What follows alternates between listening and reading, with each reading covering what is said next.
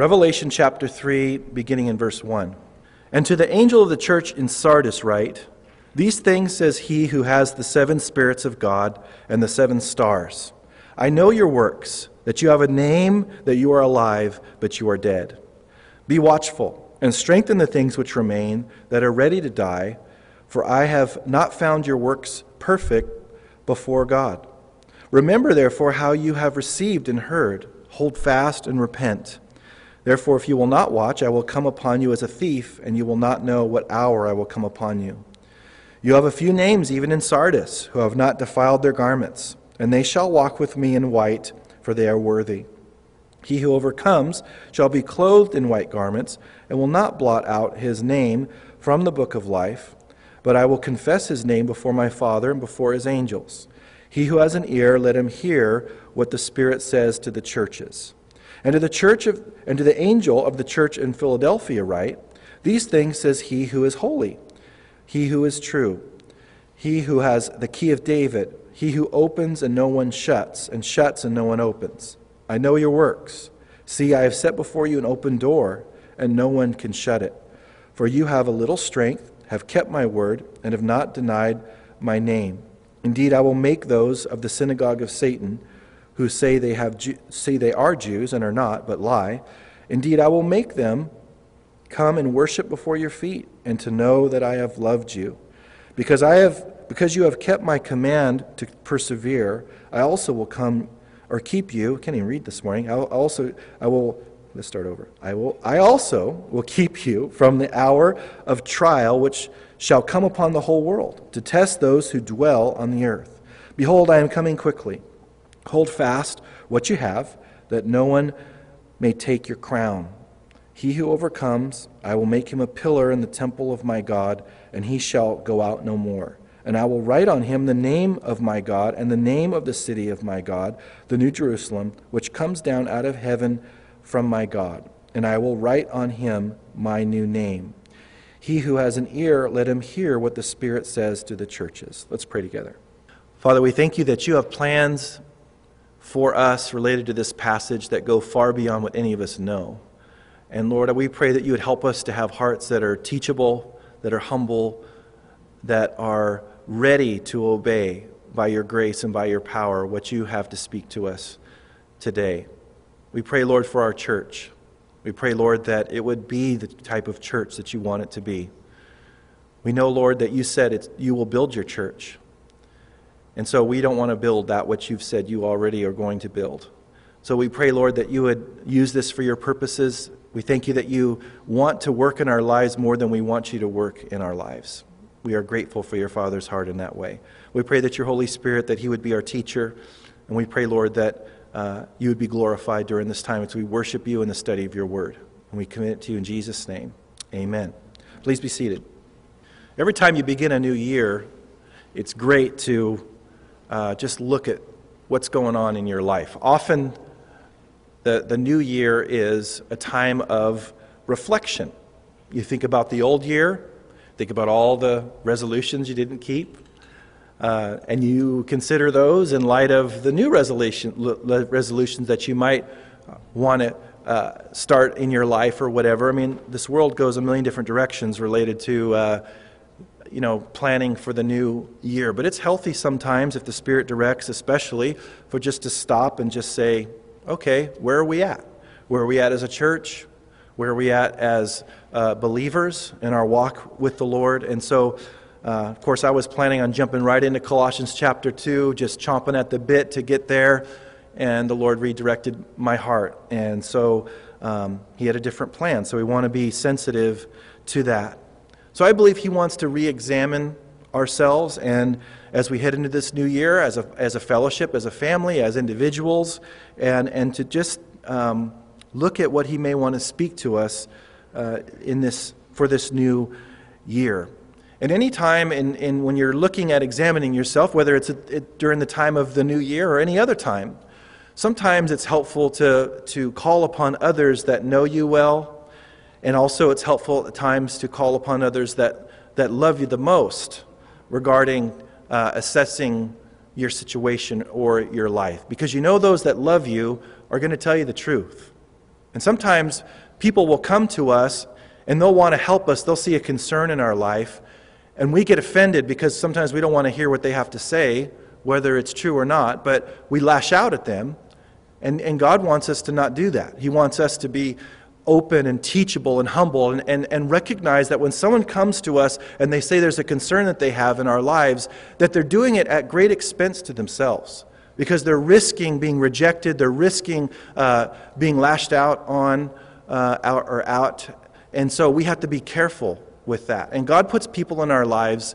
And, and, and he moves on them at times, and even sometimes he maybe he may not move on them, to, to say something, but they say something, and we have to be uh, teachable and for sure not be upset with the fact that they be telling us something that we don't want to hear because they're doing it because they care. So that happens in our practical everyday life, but here we have, especially as, as uh, we're looking at uh, our, our, lives regarding being the church and what our spiritual growth needs to be and so forth, we have someone that cares for us intimately more than we could ever care for ourselves, and that is the Lord, assessing our lives and, and also someone that loves us more than we could ever love ourselves, and that's the Lord as well. So here we have in, in Revelation chapter 3, we have Jesus assessing seven, or actually uh, two churches that we'll be looking at, but in this section, he is examining seven churches in Asia Minor. For those of you not familiar with Revelation, the Apostle John is exiled to an island called Patmos. It's about 95 AD. This is about 25 years after Jerusalem fell under the Romans. Uh, he's the last apostle that, that I'm aware of that would be alive at this time because all the other ones were, uh, were martyred, or uh, actually specifically were martyred. Uh, in, the, in the late 60s, uh, the last of Peter and, and, and Paul and so forth, they were martyred. And so this is way after that. And the Apostle John was very young at the time of Jesus' public ministry. He was in his teens, most likely. And so he's very young uh, at that time, but now he's an old man. And he, has, he stayed true to the Lord and he, he didn't run away and scatter at the cross. That's why many believe that Jesus um, said to him, uh, and before he ascended, that there's one among us that is going to be remain with me. And, and, and, he didn't die a martyr's death. They, history records that they tried to, to, to kill uh, the Apostle John and tried to boil him in oil. Didn't work. Uh, that's what history records. I don't know that for sure. But nevertheless, he died of old age, and he was released from Patmos. Most likely, he ended up in um, Ephesus. Many uh, church fathers record that. And so here he is. He's separated from the rest of the body. He's, he's there in this island. He's on the Lord's Day, as we're told the beginning of the book of Revelation there. And most people believe that's Sunday because that's the day that the Lord rose from the dead. And then the Lord Jesus uh, gives him a vision. I mean, gives him a revelation. He gives him his revelation. And so the, the, the Apostle John here is re- recording all of this. And in chapter 1, verse 19, we're told that Jesus told him this, the Apostle John. He said, Write the things which you have seen, and the things which are, and the things which will take place after this. Kind of an outline for the book of Revelation. Now, we're not going to get into this in depth. Uh, we're going to get here. Actually, we're going to be here before you know it because there's not many longer New Testament books that we have yet to go through, except maybe Hebrews. So we'll be here before we know it, and it's very hard for me to teach uh, verses and not get into all the every little thing just about and, and, and dig super super deep you know that really we're going to be doing is just highlighting basic principles out of these verses and then we'll get to all the historical context uh, you know at least in, a, in depth uh, when, we, uh, when we get here, when we go through it. It's, it's taken a lot of self control for me to weed out a lot of things that I just, ooh, yeah, I got to share that. And, and that seems to be the case many weeks where I just have to decide after all my time of study, what do I weed out? Because it's God's Word and, it, and there's so much to it. So I believe as we look at these churches here, uh, God wants to, to, to, to, look at these things in light of what does He want to speak to us about as a church, as individuals. You can't really separate us being spoken to as a church and from us being spoken to as individuals because God doesn't really see a difference between the two. Because one so affects the other. We as a church, as a corporate body, that affects our individual walk, and our individual walks affects the corporate uh, body. And so he, he's speaking to us these very critical things, and it's important for us to, to listen to what the Spirit says, and he'll say it before the end of our text to, to listen, he who has an ear, let him hear what the Spirit says to the churches. So we want to hear what the Spirit says to, to our church. We want to hear and not just listen with our. There's a difference between hearing and listening. If you've been married any length of time, you, you've, you've learned that. There's a difference. Uh, and it's usually on the man side of things. You know, uh, huh? What? And you heard, but you weren't listening. And, and this is talking about a spiritual perception. It's not just talking about understanding it from a spiritual standpoint, it's talking about receiving it in a spiritual way to, to understand that this is spirit and this is life, that his words are spirit and life, and that they're meant to do a spiritual work in our lives so that he can produce a spiritual outcome through our lives. It's very important for us to see that. When we went through Romans and we talked about that God's word uh, needs to be spiritually discerned by those that possess the Holy Spirit, we talked about it in terms of a radio. And radios, in fact, that's getting pretty outdated. The youth are gone. I don't know if they're even sure about what radios are, um, even today, with all the things that are out there. But when you turn into the right frequency, you get to hear and you get to perceive. And that's kind of a great word picture because as we look at God's word at any given time, we're supposed to be turned, tuned in in a spiritual sense so that we can hear and perceive and weigh things spiritually like He would have us to, to, to, uh, to process. And so that's what he's wanting us uh, to, to, to hear and receive and act upon today. Now, John begins in verse 1 of chapter 3. He says, And to the angel of the church in Sardis, write, These things say, says he who has the seven spirits of God and the seven stars. So that now this is him speaking, Jesus speaking. I know your works, that you have a name that you are alive, but you are dead. It's important for us to know that many, in many of these churches, he's speaking in the beginning. A lot of times the language will, will uh, reveal this, that he's emphasizing in who he's speaking to as the angel there. Because he says, And to the angel of the church in Sardis, write. Now, the first question that we have is who's those angels? And he speaks to the angels there at every time that he speaks to uh, one of the churches. And the, the word angel means messenger. And we think of the angelic hosts, we think of these, these spirit beings that God created that are messengers of him. Oftentimes, through the scriptures, we see them giving messages. And we think of, you know, when Jesus is born and you have the angels giving the messages to, uh, to both Mary and Joseph there. But this is talking about a human messenger. And most people believe this is talking about the leader, the, the human leader uh, in the church and, and in these churches. And because they are messengers in a sense, and, and they're not mediators, we have to make sure we know that. Uh, the, the, the, leaders, the elders, and so forth, they're not, they're not mediators between God and man. There's only one who, who is a mediator between God and man, that is Christ. But they are messengers, and so Jesus is speaking to these messengers. But when he's speaking them to the messengers, he's also speaking the same content to the people that, con, that constitute the church. And so it's, it's one in, in the same here. So now we need to know a little bit about Sardis. These are all churches that are in Asia Minor, there in the area what we would refer to as Turkey today. And Sardis had, and we'll get into this when we get into really get into it. Uh, but Sardis had lived a great. Um, uh, the Sardians, is that how would you say it? The sard, sardines. There, the sardines.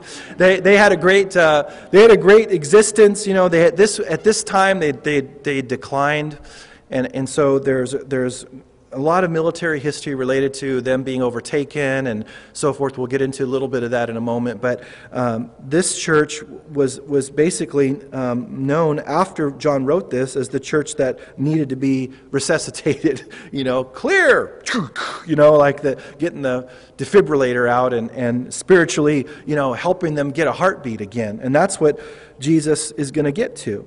And it's noteworthy for us as we begin these, this instruction of these churches is to see that Jesus' assessment is what's the most important assessment. Because notice he says there at the middle of verse 1 I know your works.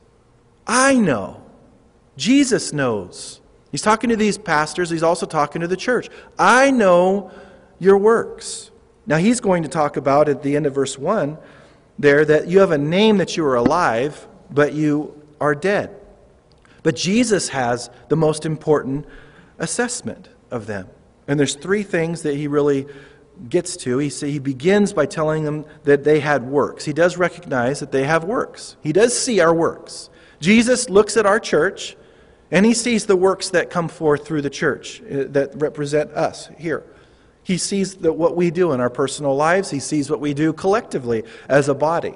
He sees what we do in related to ministry. And so it's good for us to know that because we can go through and just you know, go through life and go through ministry life forgetting that Jesus is watching. Jesus is watching what this church engages in related to ministry. He sees the, the outreach ministry. He's watching every time that we go out and, and help the, the poor or the homeless, or we reach out, or we, we go and we encourage somebody, or, or we uh, serve children, or whatever it is He might having us be engaged in. He sees every one of those things. He just doesn't see, oh, they generally have an outreach ministry, and I see that. No, he sees every decision, he sees every act of kindness, he sees everything. He, he notices every single thing. But he also tells them that they had a good reputation. And he's talking about their, what people uh, thought about them from without. He says that, that you have a name that you are alive. So everyone from without saw that they were, were spiritually alive. That would be the conclusion. If you went and asked somebody, hey, what's the church of Sardis like? Oh, they're alive. In our vernacular, it'd be, they're happening. That's a little bit dated. Um, but uh, they got it going on, or I don't know how what the what the cool thing, how would you say it today? But they are they that's that church is alive. That's what everyone would say. But then Jesus comes in with amazing clarity. I love his clarity, unless he's convicting me. Sometimes I don't like that as much. But he comes in with clarity and he says, The reality is, you are dead. You are, you are dead. And this is highly instructive for us. And I think it's one of the, the lessons that we need to, to take away from this, especially as we think about this new year and what He has us doing for Him, is that God's definition of success can be entirely different than ours. Entirely. There's a lot of mail that churches get, and I talk about every once in a while about how to have the dynamic church and the successful church and all these things. And they have defined for themselves what success means. They know it. In fact, they're selling it to you. they're selling how to have what their definition of success is. And I'm not saying it's all bad at all. But there are a lot of things that are, you would, you're like looking through your Bible going, and where is this? Where is this? What, what? I don't understand. And so, for us, especially in our individual lives as well, God assesses our lives completely different sometimes than we assess our lives. Now, the entire church, as we see here, can be completely self deceived. Because this church and the leaders, he's speaking to the leaders too, the leaders can be completely off track related to where we are spiritually and if we're alive or if we're dead. We can be completely self deceived. We can fool ourselves, and this, this verse here tells us for sure we can fool others. We can, have, we can be the picture and the, the, the, the definition of what people would say would be a, a healthy church that's dynamic and, and, and doing all these things, and that Jesus is looking at it because he sees all of it, and he says, My assessment is that you're, you're dead. And so that should alarm us. I mean, that's what the passage is supposed to produce in our lives. Wow. We don't want to be a dead church thinking that we're alive, and we don't want to be spiritually dead in this not not degenerate wise, but in terms of fruitfulness for the Lord, and thinking that we're doing a lot for the Lord, and we're really not, and we're not being useful at all in in His uh, in His hands. And so that's what we want to we want to look at, because on an individual basis, related to our walk with the Lord, I run into far more believers who are deceived into thinking that they are more mature than they are than those that are deceived into thinking that they're less mature than they really are. And I, and I point to myself. I've been deceived many times. And that's why it's important for us to be engaged in the things that God wants us to be engaged in. Because if we are, it helps us to, it helps to break through all that deception. See, the Word of God is described as like a mirror. That when we look at it, it gives an accurate description of what the standard is and how we fall short of it. And we're told that we're not supposed to walk away from it forgetting, forgetting what we looked like. And so we need the Word of God. And, and, but, but it doesn't stop there. There's also something called the body of Christ. And the body of Christ is important, related to us not being self deceived, because other believers are, can challenge us and exhort us and encourage us and help us and support us and pray for us and recognize there's sometimes we don't see things in our own lives that God leads other people within the body of Christ to say, I see some things that, that concern me, and I, I care about you, and let's look at Scripture together, or, or how can I pray for you, or whatever it would be. Thirdly, there's the, the role of leaders in the church. And those are supposed to be seen as something that God, some people that God can use to help us and to help us have an accurate assessment of our spiritual walk. And, and to me, I mean, and I for sure don't want to put too much emphasis on leaders at all. And, and I hope you don't misunderstand me in this. But we have to recognize who has God placed in our lives to help us, to help our walk uh, with Him. And, and so often they're not taken advantage of in the way that God would intend for many reasons. And God doesn't want that. So He places His leaders, He places the rest of the body of Christ, and, and He places His Word in our lives, among other things, to help us to not be deceived. And so that's what He's called us to, and that's what will, will help us. Now, we also see in verse 1, Jesus reveals the cause of this condition, or what they were lacking and he does so in a way that's really unique. He does it in the way, or he does it in such a way where it's revealed in how he comes to them or approaches them in this letter. Notice he comes to them in verse 1 and he says, He who has the seven spirits of God. Now, what is that? Nobody can say 100% that they know what that is. I just want you to know. I don't care what commentators say. But it's highly likely that Jesus is referring to the fullness of the Holy Spirit. Because the number seven in the scriptures is always the number of completion or fulfillment. And so you see that over and over again in Scripture. And so I believe he is saying that the completion or fullness of the Holy Spirit, that he, he that's who he is. That he has the Spirit. Now, there's times in Scripture where the Holy Spirit's referred to as, as the Spirit of Christ. So he possesses the Holy Spirit. He is the Spirit in the sense that He is God and the Holy Spirit is God. But He's referring to them, He's talking about their need in light of, uh, of who He says he is coming on His behalf or, or who He has or who is on His side or who He's ministering with. He's ministering with the fullness of God and the Holy Spirit. So, in part, he's coming to them and revealing to them what's lacking in their life by how he's coming to them. How he's saying, I am coming to you with the fullness of God. I am the fullness of who He is. And so that's what they were lacking. When you look at them being spiritually dead, they were no longer led by the Holy Spirit. They were no longer being dependent upon the Holy Spirit. They were no longer being empowered by the Holy Spirit. So Jesus comes and says, I'm coming to you. I have the seven spirits of God. I have the fullness of God. I have the Holy Spirit is all, He is all you need. Uh, related to your own personal walk and the collective walk of the church together. That's, that He is all uh, you need. When He is removed, then you're dead. Because again, good activity, good works were going on. People were looking from, from without and assessing that church as something that was alive. Jesus said you were dead because you can't see the dependence upon the Holy Spirit in their lives. You can't see the empowerment of the Holy Spirit in their lives and in our lives. You can't see those things, so people from without can't assess it that way. If they could, then they wouldn't come to the conclusion that they did. They'd come to the same conclusion that Jesus did that they were spiritually dead. And when you're dead, you're no longer useful for, in God's hands, and you're no longer appealing to this world. We are called to be salt and light, to cause thirst in people. By living a life that's pleasing to God, we will cause people to say, I want that. I, I like the way that that life, what that life looks like. You know, I think of Tebow, so popular right now, that football player that loves the Lord, who's giving his life away all the time in many different ways off the field. The world is learning what his life is like outside of the, the, the, the field, and it just makes no sense to them because it's always about giving. That's what's coming out of his life. That's what's getting a lot of attention right now. But what if the rest of the body of Christ were like that?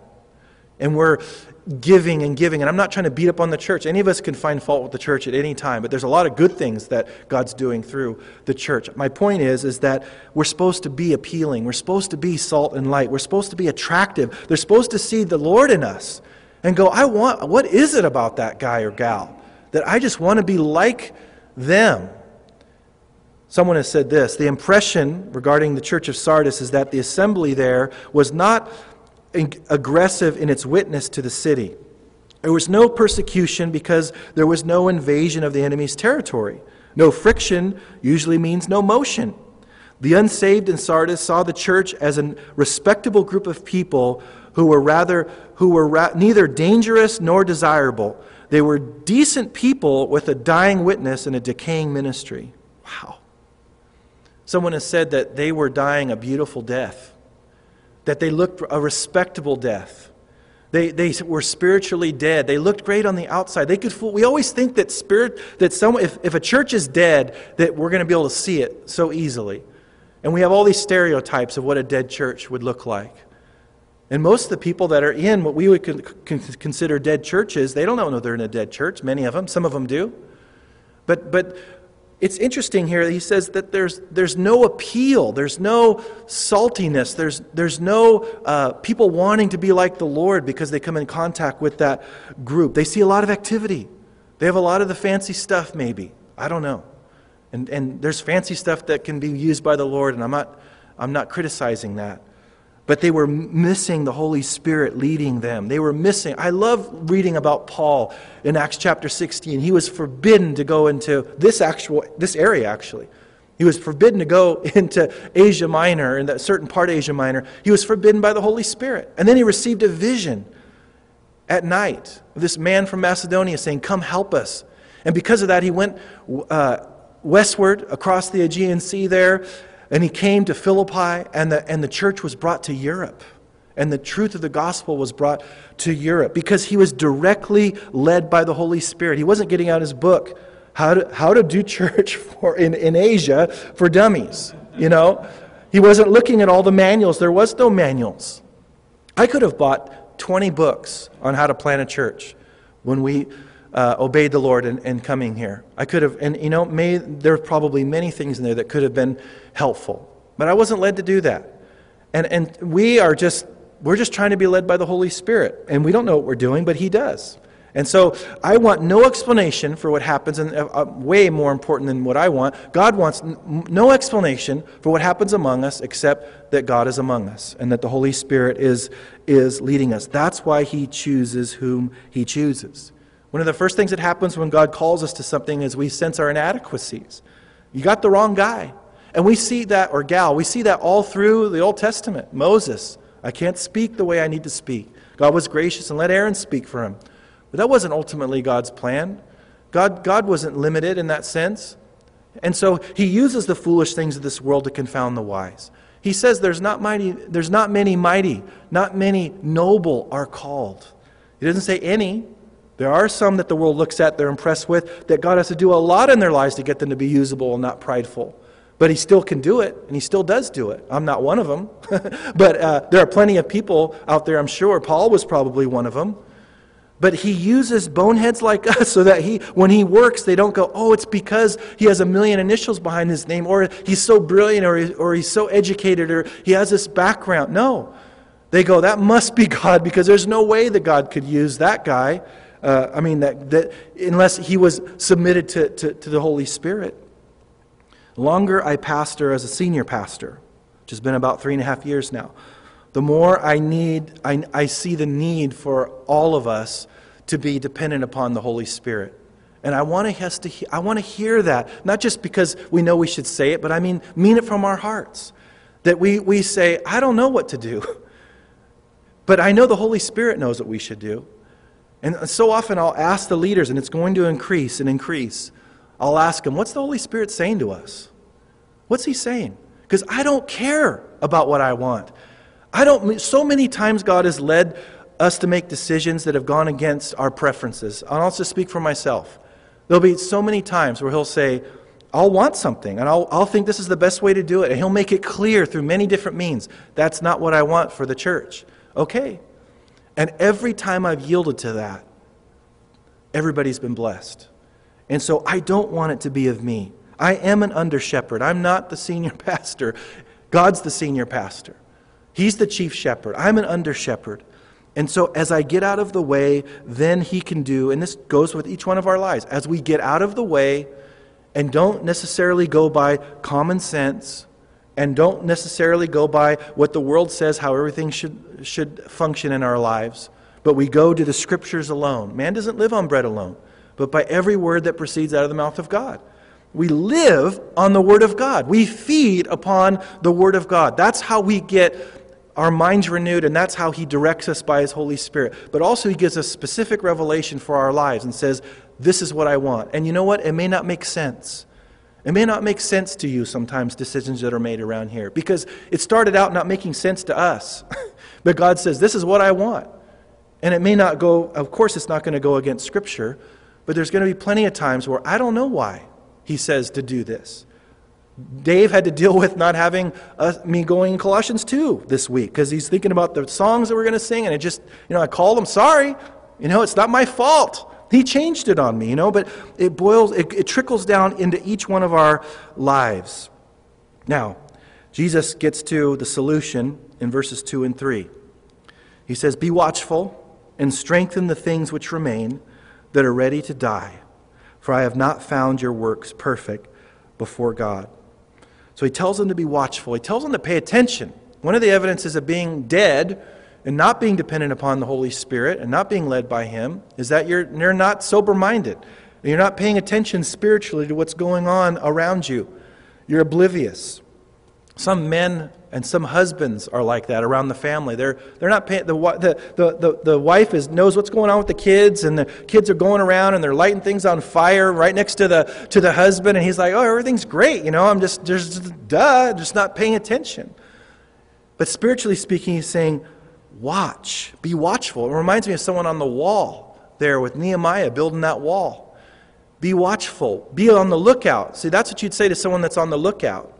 Be paying attention. They can't be sleeping when they're on the lookout. He's saying, Be watchful and strengthen the things that which remain that are ready to die. He's saying it's not all lost. I love that about the Lord. He doesn't say you're without hope. Oh yeah, you are spiritually dead. Forget you. We're not, you know, I didn't want to invest any more time in you at all. He says, no, there's hope. There is some part among you that's spiritually alive. It's being, uh, I'm leading by my Holy Spirit in some part of the body among you, find out what that is. I see it.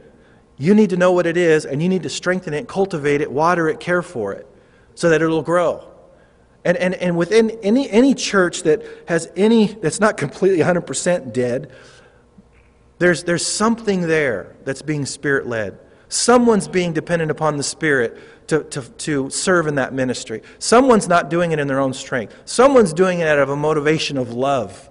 Somebody is doing that what their how the Lord's using them represents life somewhere. Find that and encourage them and strengthen them. Pray for them. That's what he's saying. Strengthen the things that remain. They're ready to die, but time's not up. There's still time left for you to strengthen those things. And then he says, For I have not found your works perfect before God. Now, that can be uh, discouraging to us. Wow, I got to be perfect. The word perfect in the Greek means to be complete. So he's saying, I have not found your works complete before God, and I want you to strengthen those things that are about to die and, and focus on them and watch what I do. And he says in verse 3 Remember, therefore, how you have received and heard, hold fast and repent. Therefore, if you will not watch, I will come upon you as a thief and you will not know what hour I will come upon you. Two words I want you to focus on in verse 3, because we have 10 more to go. Two words. The first one is remember, and the second one is the word how there. Those are very circleable, those two words in your Bible. And, it, and I want you to know that the word remember is in the present tense in the Greek. What he's saying is keep on remembering, because we keep on forgetting, and it never ends. We keep forgetting how we've received. And that's the second word, how. Notice he doesn't say, remember what you received. Doesn't that scream out at you as, as, as different? Did you notice that? He said, remember how you have received. Their problems were not doctrinal. That's Pergamos and Thyatira. Their problem was remembering how they received because their dead condition was not a result of forgetting what they'd seen and heard. Their dead condition was a result of, of forgetting how they've received and heard. So the big question is well, how did they receive? If they're supposed to remember it, how did they do it? And the answer, I believe, is he's saying, You received what you received by being dependent upon me, by dependent faith, by trusting in me. You received in humility. When you first came to know the Lord, you received in humility. Everyone has to come as a child in humility. You come to Him, and then He teaches you. You're brand new in the Lord.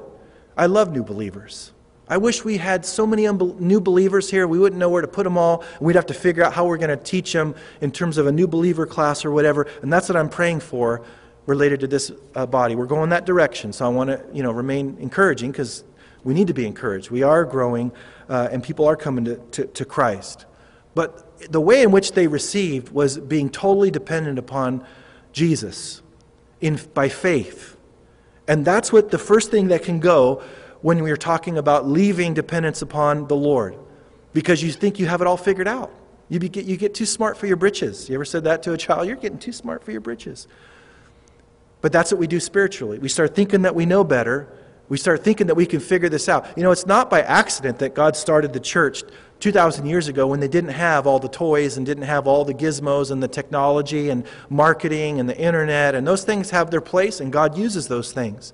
But one of the things He wanted to do is to show that all you need is me. You're not at a disadvantage if all you have is me. You don't have direct marketing? Okay, so what? You don't have advertising, so what? You don't have uh, every possible man made gimmick in the world? You're not at a disadvantage. Because I'm going to start the church at a time when they had none of that, and they had incredible persecution, and they turned the world upside down by my grace and by my power. We are not at a disadvantage because all we have is the Holy Spirit. We are completely where God wants us to be when we're dependent upon the Holy Spirit.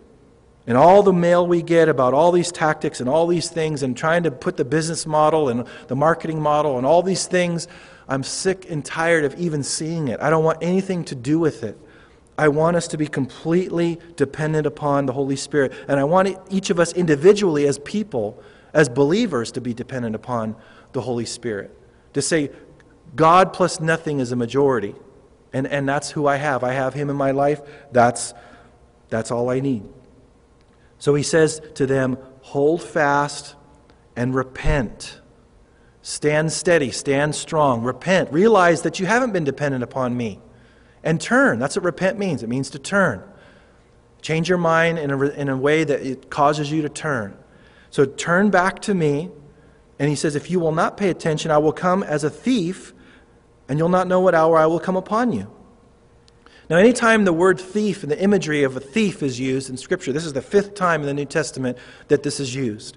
It's usually talking in the context of the second coming, but it's always used in a metaphor, uh, in a, in a, in a metaphorical sense, if that's an adjective, uh, to, to describe something that isn't desirable that comes uh, uh, upon somebody. And in their history, they, and I'll get into all this when we get here, but they had been overtaken and, and, it was, and they had been overtaken in, is like a thief. and they had been, they was very much in their history about being overtaken suddenly, and he knew that. And he says to them, I don't want to come upon you. And he's, he's talking about some form of judgment to them, or allowing them to, to walk in their deadness and, and the repercussions of, of those things.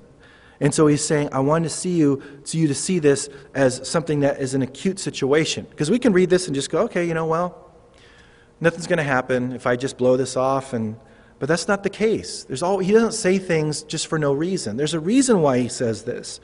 And he knows that there are repercussions for our decisions. Let's just talk about collectively as a body. If we are not dependent upon the Spirit, and the church isn't of the Spirit, then it's going to be of man. And if it's going to be of man, it's not going to be fruitful for the Lord. His assessment of it isn't going to be what he wants it to be, and we're not going to be receiving the rewards that he wants us to receive. And then in our own individual lives, which obviously affects the rest of the body here, we have our own personal rewards. And we have our own fruitfulness in our life that He wants to, to, to produce through us. And so He knows that there, we have been given a stewardship and, a, and we're managers over our lives. And He wants those things to be about the abundant life that He came to secure for us. that He's come to, to bring into the abundant life for us. So that's important. There's repercussions. We have to see the warning in verse 3 and, and know that whatever those things he's talking about, they're not good. And he, doesn't, he, does, he wants us to walk in uh, abundance, spiritual abundance. Verse 4 You have a few names, even in Sardis, who have not defiled their garments, and they shall walk with me in white, for they are worthy. There's always a remnant. All through the Old Testament, into the New Testament, no matter where a body of believers are or God's people are, no matter who leaves, there's always a remnant related to uh, God's people. And he's saying there are a few names. So look, look at the specificity that he, that he addresses, how much he knows these things. He knows even the few that he says have not defiled their garments, and they shall walk with me in white, for they are worthy. Now, the question is, what's he talking about here regarding these garments? And I think there's a difference between, I, know there's a difference between our resurrected bodies that we'll have, our glorified bodies. And Revelation, in fact, later on in Revelation, he talks about being dressed in white robes and so forth, and being glorified and, and so forth. And what he's talking about, I believe, is not, in verse 4, he's not talking about our positional righteousness before God. He's talking about our practical holiness that we live out, that we grow in. Sometimes we refer to it as sanctification. Because notice he causes, there's a distinction between garments in verse 4 and white garments in verse 5. Because he says in verse 4, You have a few names, even in Sardis, who have not defiled their garments. Okay, and he says, And they shall walk with me in white, for they are worthy. Continues his thought in verse 5 He who overcomes shall be clothed in white garments. And I will not blot out his name from the book of life, but I will confess his name before my Father and before his angels. So in verse 4, he's saying, There is a remnant among you that they, they have been true to me, and they have been dependent upon the Holy Spirit. And they've been living a life empowered by the Spirit in holiness. And so that's evidence that they're on their way to heaven. It doesn't make them on their way to heaven. That's happened through receiving positional holiness through accepting Christ. But what it is is an evidence that they already have received that, but that will culminate in verse 5 when he says, They shall be clothed in white garments. He's talking about they'll be clothed in their new bodies, in their glorified bodies because of Christ's righteousness that have been, uh, that's been put to their account. So he wants to encourage those that have been faithful. How discouraging would it have been for those sardines, um, Sardinians, whatever, and they're there and they hear this message being read to them, and they've been faithful and they've been following the Lord. They have been dependent upon the Holy Spirit. And they've been uh, walking in holiness in a practical sense and growing in that and so forth. And there's no encouragement for them. And he says, Here's the encouragement. There's a few of you. I know you. And you've been walking. You haven't defiled your garments. You haven't been walking in willful disobedience to me and, and not perfect, of course, but I want to encourage you, you're going to be further clothed in even better garments. You're going to be further clothed in perfectly white garments with your, with your new body. And so, what an encouragement that would have been to them. He says, He who has an ear, let him hear what the Spirit says to the churches. And again, this is a spiritual ear, this is spiritual perception. And Jesus talked about that God's word uh, will produce a crop based on our the fertility of our hearts, the soil of our hearts. Talked to, he says, if you don't understand this parable, you can't understand any of the parables. So he's saying we have to have hearts that are pliable, that are, that are malleable or, or malleable or whatever the word is, that, that, that can be changed and that can produce fruit. And he says, you need to hear. He's not talking about a, a, a physical ear, he's talking about a spiritual ear. To hear, not just hear it spiritually, but act upon it. That's what he's saying. Verse 7. Now he gets to this church in, in Philadelphia. The Calvary Chapel in Philadelphia loves this verse. He says, And to the angel of the church of Philadelphia write, These things say, He who is holy, who is true, he who is true, he who has the key of David, he who opens and no one shuts, and shuts and no one opens. I know your works. See, I have set before you an open door, and no one can shut it. For you have a little strength, have kept my word, and have not denied my name. Now, this is really the, the only church that doesn't have anything negative against it. And that's a great encouragement. That, first of all, shows that we can be a church, that Jesus has nothing bad to say. Of course, he knows we're not going to be perfect, but even in that context, he could look at us and say, I have nothing major to say to this church. And that's what we want to be. And that's what we want our personal lives to represent here. But he says to them, I see it. I know your works. I see it. I see everything that you're about. And he says, I have set before you an open door no one can shut. Now, what he says in verse 7 is that I open doors and I shut doors, and no one can shut the doors that I open, and no one can open the doors that I shut. He's talking about his sovereignty here. He's talking about ministry opportunities. Over and over again, the Apostle Paul would refer to ministry as an open door. Pray that I would have an open door in, you know, in Rome or whatever he would uh, describe to them. So we need to see that God wants to open doors, and He's sovereign over these doors, these ministry opportunities in our lives. And if He's going to hold a door open, no one's going to shut it.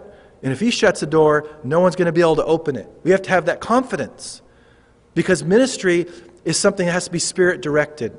And, and, and as long as I know that God is going to lead me, He's going to show me, and that these opportunities will never go away if He doesn't want them to go away, and the, only, the ones that show up are there because He wants them to be there, then that gives me incredible confidence.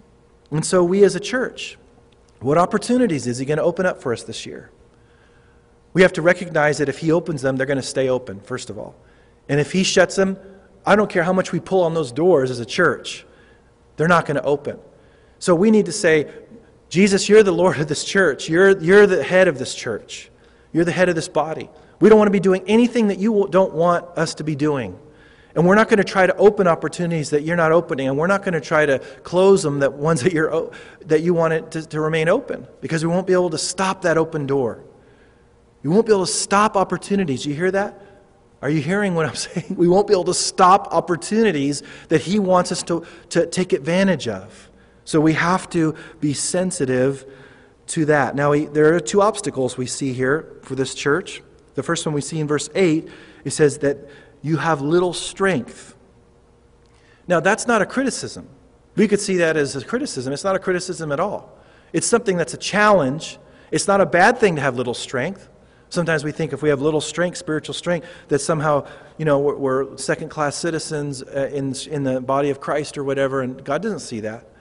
This church was doing what they were supposed to be doing. They've, it says in verse 8, You have kept my word, you have not denied my name. This means there were opportunities for them to deny him and to not keep his word, and they stayed true. And that can take a toll on your life. Some of you are tired spiritually. You've been serving, you've been going. God wants to encourage you. He recognizes, yeah, you may have little strength, but that doesn't stop the doors that He wants to remain open for you. It doesn't stop the fact that He can close doors He doesn't want you to go through. So that's the first obstacle. Second obstacle is human opposition. He says in verse 9, Indeed, I will make those of the synagogue of Satan who say they are Jews and are not, but lie. Now I want to stop there because I want to identify who these are.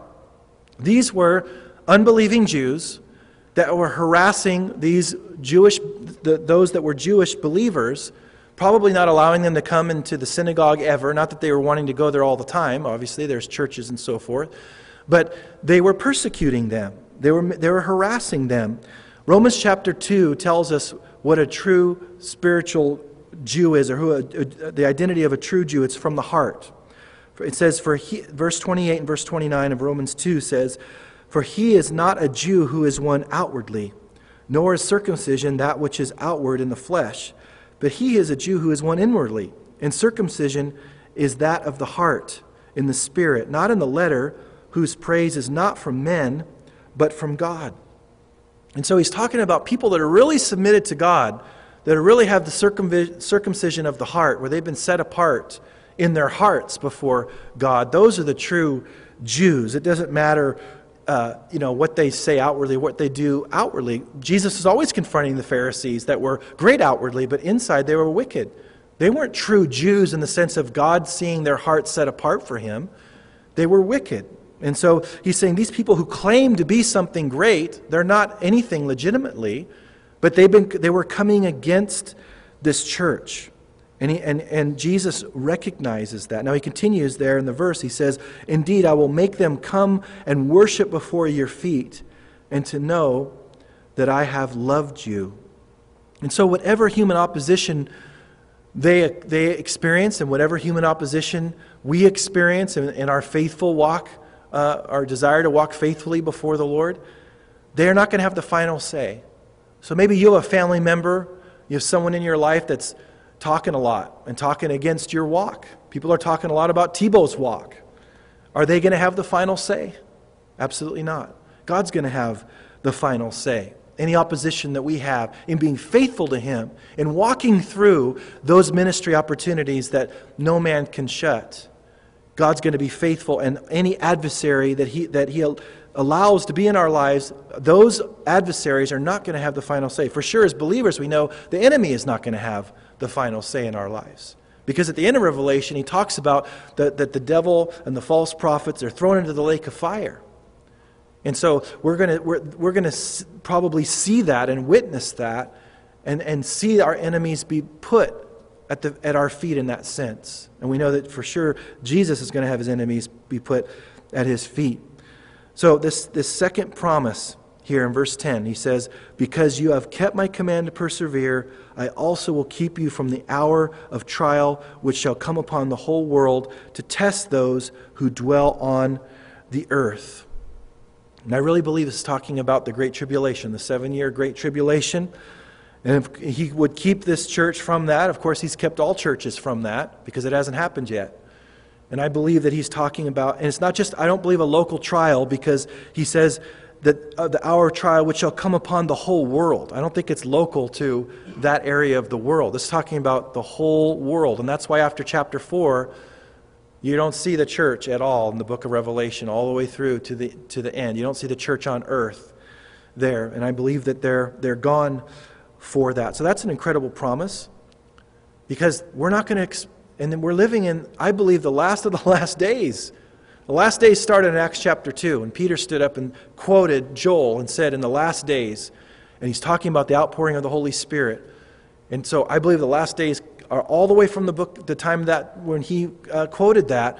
And so, but we're in the, I believe, the last of the last days. Things are aligning in an amazing way, an amazing way with these church, these countries coming together, and we have the possible, you know, cashless society uh, being able to be formed at any moment. That's going to happen. I mean, it's just getting closer and closer. And that means that if the, if the second coming of Christ at the end of the seven year tribulation is getting closer, then how much more is the rapture of the church? Just like the famous saying, you know, when you start seeing Christmas stuff out on shops and in malls and stuff, you're going, wow, look how close Thanksgiving's getting. because you you go, if Christmas is, if I see the signs of Christmas coming, how much closer is Thanksgiving? It's the same way. If we're seeing the signs come together for, the, for that very end where Christ comes physically back with us, at the end of that seven year tribulation, how much closer are we to the rapture of the church? Any moment we could be snatched away. Any moment. It's always been imminent in the eyes of uh, God's people. And so it's a beautiful promise. And the third promise as we get ready to make our landing here, um, he says in verse 12, He who overcomes, I will make him a pillar in the temple of my God, and he shall go out no more. And I will write on him the name of my God and the name of the city of my God, the New Jerusalem, which comes down out of heaven from my God, and, and will write on him my new name. He who has an ear, let him ear, hear what the Spirit says to the churches. So, as we close here, we're, we're heading into a new year. We're in a new year already. What's he saying to us? What's he saying to us as a church? I think, in summary, he's saying we need to remain dependent upon the Holy Spirit. For every part of our ministry, every part of our lives, we need to guard against doing the conventional wisdom just because everybody else in the, in the church world, so to speak, is, are doing certain things. It doesn't mean that we're supposed to do them. And that whoever is supposed to be serving in whatever capacity needs to be handpicked by the Holy Spirit. And that whoever is serving in those ministries needs to be doing it with, by the grace of God, by the power of the Holy Spirit, with the motivation of love, not simply to meet some need in their life. That's not what God's aiming at for his people. The supreme motivation is I'm serving God, I'm loving him with my life, and I love his people. And yes, I'll get blessed, that's incidental. But the primary purpose is I, I want to serve his people. I want to give my life away, and I can't do it in my own strength. I need to do it in his strength, by his grace, by his power. And when the parts all are doing that, the whole whole is supernatural. And, the, and, the, and because the parts make up the whole, and the whole make up the parts. So it's important for us to remember, and in our personal lives, to remember we may have little strength. We may, we, we're trying to keep his word. We're trying to not deny his name. We're trying to, these same type of things. We may have little strength, but remember, God's strength is what we really need. Because as we get weaker and weaker, as we yield to Him, He gets stronger and stronger and stronger, and He starts working supernatural things through our lives. We shouldn't be limited by our strength because He is supernaturally strong through our lives. And then He'll put our enemies at our, at our feet. He will, there's no human relationship that's going to have the last say that's speaking against the things of God in our lives. It's a beautiful thing. He gives incredible promises that we're going to be with Him in heaven. We're going to have a new name. We're going to have a name on our foreheads, His name. We're going to have a new body. We're going to be dressed in all white, in those white robes, in a sense, having our resurrected bodies before Him. We have to keep the eternal perspective in mind. It's important for us to have the eternal perspective. What's going on in our lives at any given moment from His perspective? How does heaven see our situation at any given moment? What, God, what does God say about our situation, a, a conversation that we're having, or a circumstance that we find ourselves in? What's God's perspective? What would He have us do? And as we do that, we are reinforcing it before our own lives that we are His and He is using us. And then He can look at our church and say, to the church, to the angel in the church of, uh, of Manteca, well done good and faithful servants. That's what we want to hear, and that's what I'm hoping that we will hear. Let's pray together. Thank you, Lord, for your grace, and we want to hear what you have to say. Thank you for changing things up and speaking to us and redirecting us and exhorting us and encouraging us. Help us, Father, to be the men and women that you've called us to be for such a time as this, Lord, in human history. We don't want to miss one ministry opportunity. We don't want to miss one thing that you want to do through our lives. We want to be the best husbands we can be. We want to be the best wives we can be. We want to be the best friends we can be. We want to be everything that you have us to be, but by your strength and by your power, help us to never leave dependence upon your Holy Spirit. Help us to remember how we've received, totally dependent upon you by faith and in humility.